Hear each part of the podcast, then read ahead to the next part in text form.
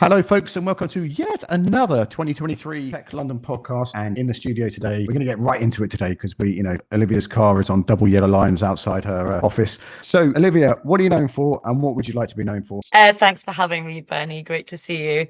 So, I guess I'm known for trying to drive business as a force for good, as a really kind of broad term. Um, I want to be known for being able to help people affect systems change at scale um, and use business to transform how work and uh, connect people people and planet. That's good. I, I want to jump on that business as a force for good because there's, there's a kind of there's this, in my opinion, there's this kind of apprentice Dragons Denny, you know, alpha male Donald Trump knobhead business thing, and people are always trying to do businessy things, and then there's a whole load of people, and I think it's got much stronger, or maybe I've just been paying more attention over the last ten years that business is a force for good, and if you go back to a lot of like 18th century, you know, stuff, people wanted to like like what's his name, George in um, It's a Wonderful Life, they wanted to make a business this to help the community and grow this ecosystem and everyone gets good out of it. But it seems it seems okay to be a conscientious business person now. There wasn't it seemed for a long time, particularly under like the Thatcher regime, it was either or, you know. And what is what is business as a force for good? Yeah, no, it's a really good question. And you're right, historically, you know, you think of Rowntree and Cadbury and all these places were, you know, set up with a really strong sense of purpose and community. So historically business had been a force for good.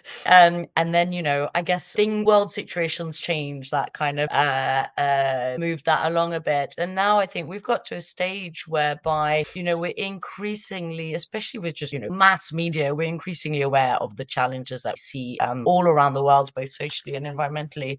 And there's just naturally a growing movement of people who just realize that we need to do things differently. We're no longer in an age of abundance like in the industrial revolution in the industrial era where you know there was no sense of you know limit to natural resources. There was no sense of potential overpopulation or anything like that. So in those days, it was kind of normal that the dream was to, you know, grow and expand as much as possible and being able to travel independently and have your own car and, you know, have access to all of these um, amazing luxuries, which was totally fair enough. That's no longer the case. We've sort of got to a point where resources are at an absolute limit and population as well. So with that new context, I think it's just inevitable that people realize that we need to do differently. And in times of challenges, the best ideas and opportunities for change happen. So I think it's a sort of perfect storm that there's a growing number of people just want to do it differently. I, I was thinking as we were doing this interview, like thinking about this interview, whatever we were thinking about, um, is I haven't had enough coffee yet. Because it's about maybe 10ish years ago when we met, and it was that sharing economy revolution that was going on. And a lot of conversations I'm having at the moment are, you know, we're in a kind of, you know, the economy's breaking down and all that kind of stuff. And there was a 2008 thing, which a load of things. I'm, you know, everyone knows my favorite thing is co-working. Co-working got like a, a, nitrous injection shot out of the out of the out of the crash, and so many other things came out of there too. And it feels like the world's in that kind of place, but more people know how to handle it than did ten years ago. Do you think that's accurate? Is that the sense I you get? I totally agree. I feel like in 2008, while few good things came out of it, I think ultimately at a macro scale, people lacked the imagination to imagine what could be done differently. So in a way, a lot of things just sort of, you know, the 2008 crash happened. We all thought maybe things would be different, and not that much really fundamentally changed at a at a large scale.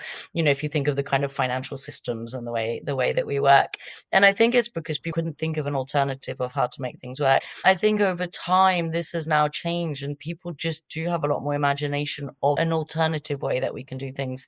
And I think you need that. So now we have the perfect sort of combination of a crash, but also imagination of how we can do differently. So that is sort of a fantastic uh, combination of reasons for which now we can hope that things are going to change because we have an idea of, you know, a different way of operating.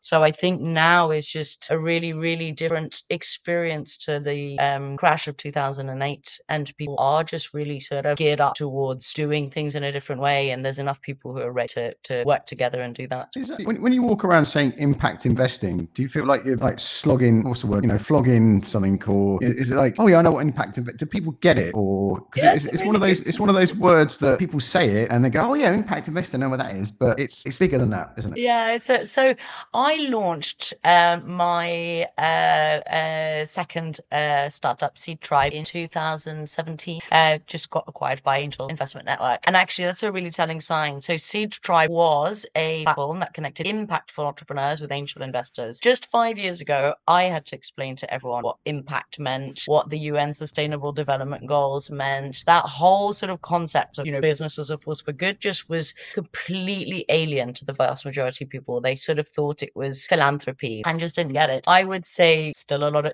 it's still it's still a sort of confusing term for a lot of people, but the growth has been unbelievable, which is why we've now, you know, it's part of a much broader, more um, uh, uh, agnostic platform called the Angel Investment Network because it is actually finally starting to become mainstream. And whereas the word impact can be a little bit using, actually, when you break it down, it's, you know, using your business model to address a social or environmental challenge and to really kind of give specific examples when you think of the environmental side. I mean, imagine the growth in things like battery power and renewable energy and, you know, any, you know, circular economy or anything that sort of improves the agricultural systems. There's just really, really real challenges that we have in the world that need to be done in a very different way. And that's there are very lucrative investment opportunities there. And so I think in sort of particularly on the environmental side, there's just a growing need for it. And that has been a really, really big trigger for the growth in that space. Same on the health side, right? So um, the pandemic meant that so much more healthcare became automated. It also brought a rise in the understanding and need for just better mental health care. And so, actually, again, you know, we were talking about a crisis a few moments ago. That's it again. It's just that crisis leads to a need, a, a different need in people. Um, and sometimes that in a positive way. Yeah, it is. There's, it's, you've got to be very careful wandering around going, there's always opportunity in, in disaster. But there's, there's, I know, I know some people at the bottom of the social and economic scale who have just completely screwed by COVID. You know, a lot of, there's a lot of jobs that are, I, th- I think it, it was in like Scott Galloway, who writes a lot about this in his book Post Corona. He said something like 90% of the jobs that pay over $80,000 a year can be done, you know, in a laptop, you know, in your home. And you, and if you, if you're earning that type of money, you can have a dedicated room and a nice Herman Miller chair and it's, you know, pretty cushy life. And then a lot of the jobs that are, you know, $20,000 and under, you have to be there in person and they were the first to be cut. So yeah. there's, there's a lot of, you know, I don't know many people that didn't do well out of the COVID furlough starting it, particularly people in tech businesses just exploded. Um, and then there's a lot of, there's a bit of society that are just worse off than ever. So I always have to be yeah, conscientious of that too. I completely agree. And I didn't mean that that was a great thing. oh, no, I didn't, I didn't mean everyone. that. I was just, I was just acknowledging that thing. yeah, no, no, I, I totally agree. And actually during lockdown, I was involved in a lot, involved in a lot of social projects and conversations around, you know, how we imagined what we imagined the impacts of COVID might be. And initially in my little sort of bubble of, you know, a comfortable home and access to, you know, in the internet and the ability to work remotely and connect with more people around the world. Oh, it was brilliant. It was really interesting actually being involved in a lot of conversations, people who were sort of social workers or working um, in charities, sort of linked to sort of social housing, etc. Just the amount of uh, exclusion, the amount of sort of, you know, uh, just violence, depression, uh, lack of ability for kids to be able to access education because people didn't have access to um, to the internet or to enough computers in the house. It was these real sort of basic, what now feels like basic needs, you know, internet and a computer that so many people didn't have access to. And it was really, really heartbreaking to see that divide that really just made things even worse because you don't, it's really hard to recover from that. Um, so I agree. And I would say that that is one area in my world of looking at impact entrepreneurship that I still see as really, really underdeveloped is that um, social leveler theme, you know, of social inclusion. It's really, it's the part of entrepreneurship that I see being the least developed. And that's partly because when you're trying to create products that support financial inclusion, your business model is so much more complicated because you're having to get other people, you know, corporate programs, etc., to sort of fund uh, support in those socioeconomic groups. And it's just so much more complex to make it happen. So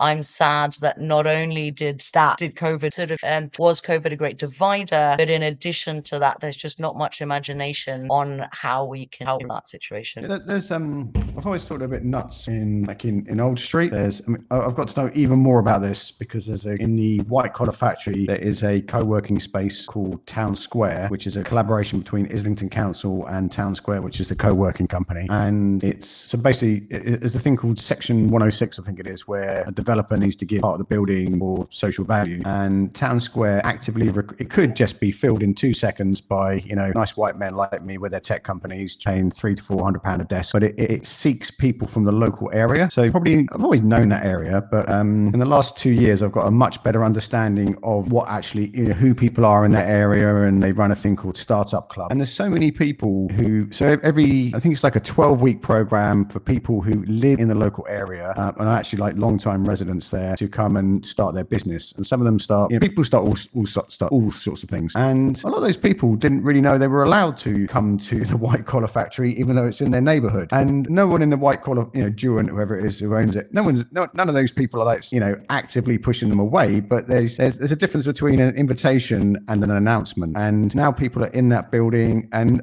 over the, the object is over time that, you know, the economic engine of that local area will come from the people as well as all the other good stuff that happens in that area. But it's, it's such a tricky, it's a really hard job. It's, yeah, it's really hard because as you say, people don't even realize that they are, they have permission to go there. So I think it's a really tricky one. And I think, um, you know, on the subject of sort of race uh, and racism or exclusion, it's really hard because people like us think that we're not racist because we're happy to speak to everyone. The reality is it's upon us to go out of our way to, you know, bring in diversity and help people feel like they have a voice and that they're heard and that they belong. And so I think we comfortably feel like we'll do, as long as we're not doing anything bad, everything is okay. But I think it's really important to, I, I love the idea of that co working space that proactively go out into the community and bring people into it because it needs a lot of proactive work of us privileged people helping redress that balance rather than just sitting back and going, well, I didn't do anything wrong. I'm okay. That's, um, that's a, that is a very, you know, very accurate way of describing it because, you know, I don't do anything wrong, but, you know, there's more, you know, there's more, more I could do. And um, something else, I'll, I'll put a link in the show notes to that, the town square. And there's some people from the Tech London Slack channel who are residents in that town square place. So something I wanted to definitely, definitely ask you, and I'm conscious of our time, is what is the difference in the, and I know there is a difference between, you know, when you were raising money in 2012, 2013 and what happens now? Because my, my uninformed thing is that, you know, 2012, everyone was like intoxicated with my other startup as a startup and there was all, everyone was like sharing economy and tech, tech, tech, tech, tech, tech, tech. And it kind of, you know, got a bit obsessive. And then I feel in the last five years, everyone ran that old street area has just taken a chill pill and got a bit more sophisticated and conscientious. But, and then there's, I can't remember where I heard it, but it used to be like everything was like SoftBank and Blackstone. And now there seems to be more smaller funds that are much more conscientious. And is, is that, is that my, is that my imagination? And how's it working nowadays? Yeah. So there's definitely a sort of absolutely, I think sophistication of it all is a really good way to frame it. And there are an increasing number of funds that are sort of special, an increasing number of accelerators and incubators, and an increasing number of funds,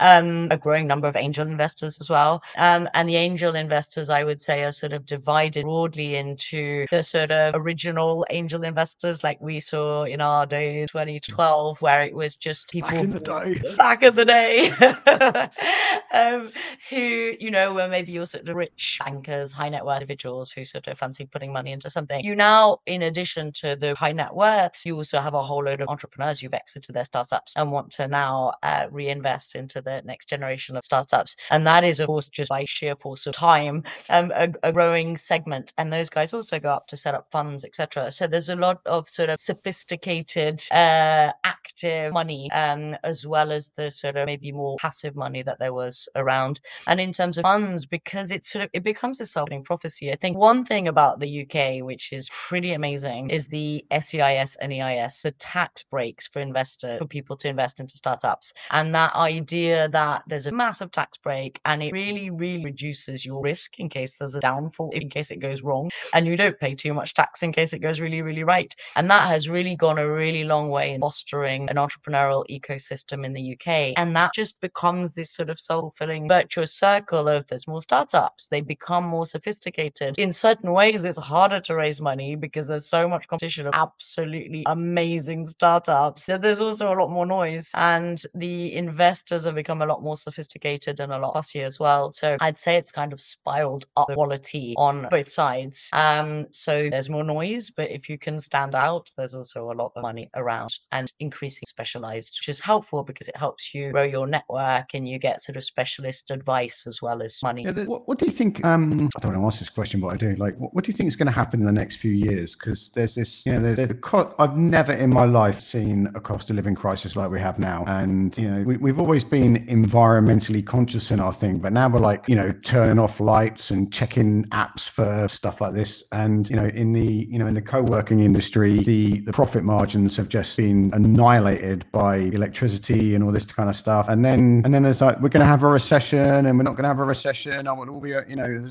I never, I never know who to be honest, but like, what's your gut feel for the next few years? Gosh, my gut feel is that we're going to continue to really really increasingly innovative in how we create alternative realities of how we run business, how we operate in the world. Um, I think there's a part of me which sort of is worried about those massive amount of people who consume news at such a huge rate because I find that news is one of our most toxic poisons that just disempowers people and makes them feel really pessimistic about the world. And then you have the world of entrepreneurs and maybe people who don't read so much news. And for me, my world is just filled with just hope and optimism and opportunity because every time there's a challenge, I see a new entrepreneur coming up with some super cool, innovative solution to make it happen. And I think um, it relies upon those innovators to shout out. And we were talking just earlier, uh, you and I, or the call about um, the need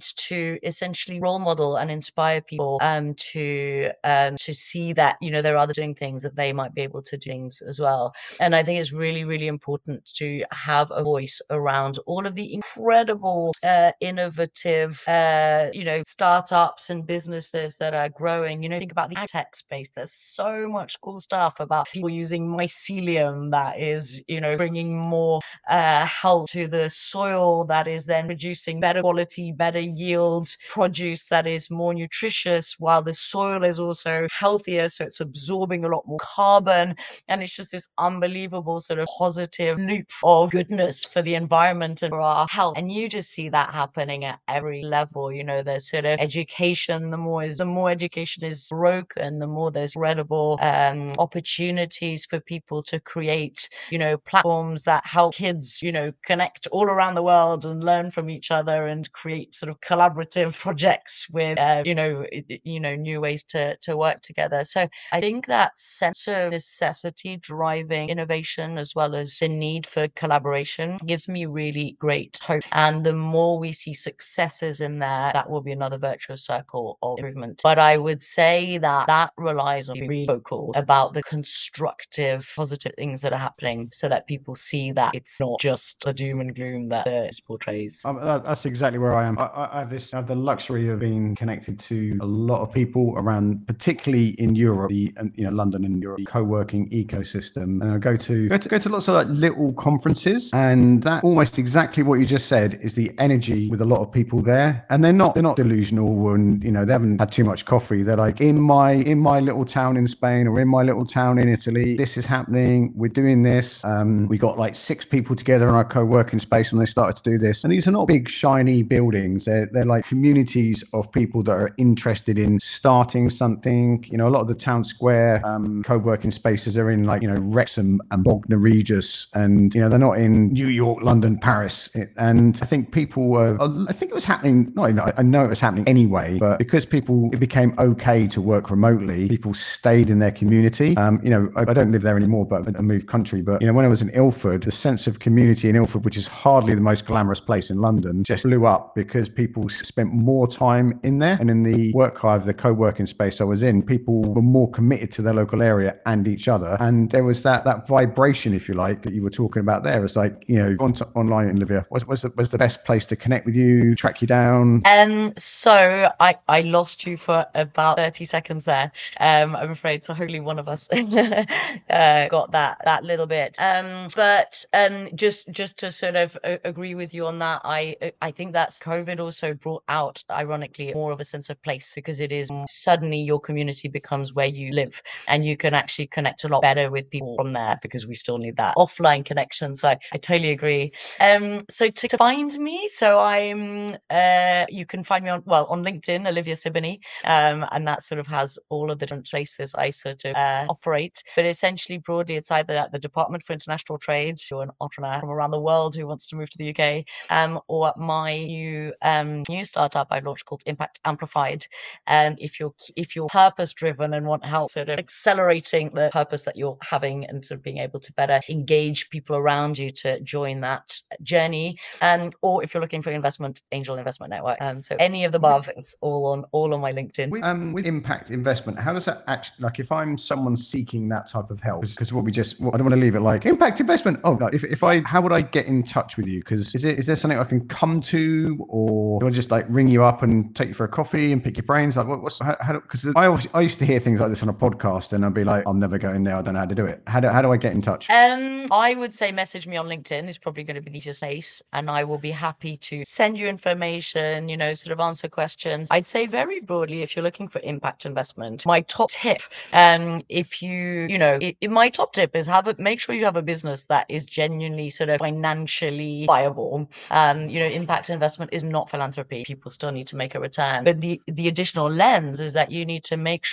that your um, KPIs tell the story of you're having, as well as that sort of uh, financial upside. So there's an extra sort of layer on top, and it's really important both of them are perfectly um, aligned to each other, so that the more impact you have in the world, the more money you make, um, and you're driven by that purpose. But the money is sort of it underpins it. That that would be my top tip on how to go about sort of positioning yourself for impact investment. If you want to, if you want to reach investors, go to Angel Investment Network. We've got an impact section there. We've got a female founder section there, um, but it's also a global network that connects entrepreneurs all around the world. But if you have questions on, you know, how you could do it, drop me a line and I might be able to help my consultancy Impact Amplified or connect you with other people in the network. And we'll put a link in the show notes to all those things, folks. And if you are hearing this somewhere else, um, go to techlondon.io and there's a very, very active Slack channel there of London centered creators and startup folks like that. And if you're listening to this in the Slack channel, and we're always looking for stories of London centered creators and starters and independent economic agents and founders, um, so just send me a DM in the Slack channel.